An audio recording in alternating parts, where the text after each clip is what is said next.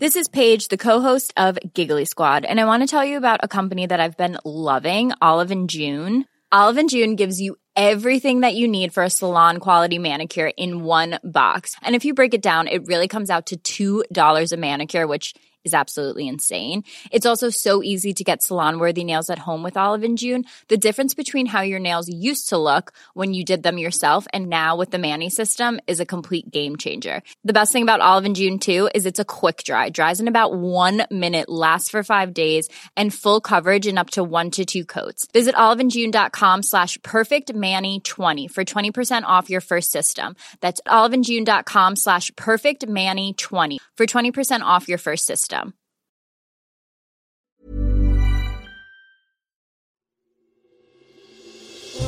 Question of the week from the Naked Scientists.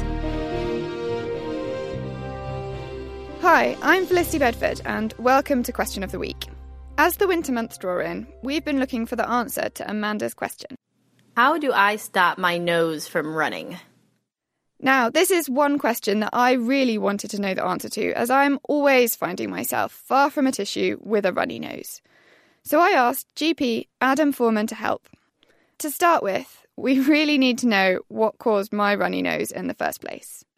The nose acts as a very sensitive organ to control the temperature of air and the particles in the air being inhaled.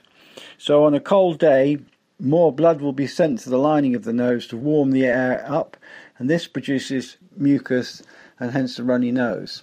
Likewise, for toxic chemicals or even the chemicals in a hot chili, the same process will happen.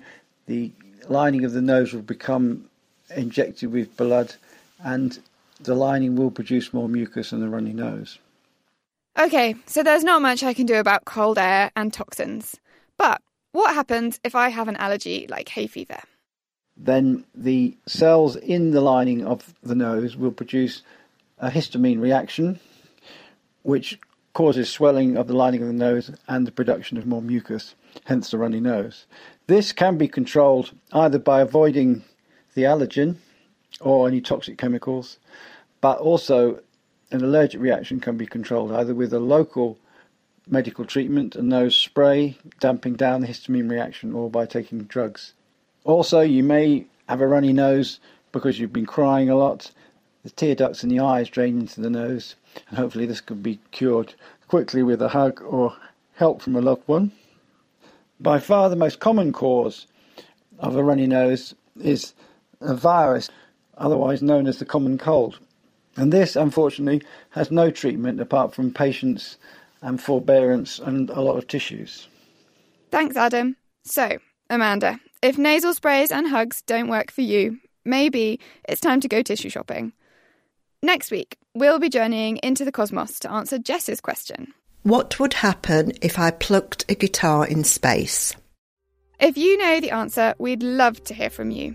You can email Chris at thenakedscientist.com or find us on Facebook. You can tweet at Naked Scientists or join in the debate on the forum, thenakedscientist.com slash forum. Question of the Week is part of the Naked Scientists podcast and supported by the Wellcome Trust and UK Fast. Look us up online at nakedscientists.com.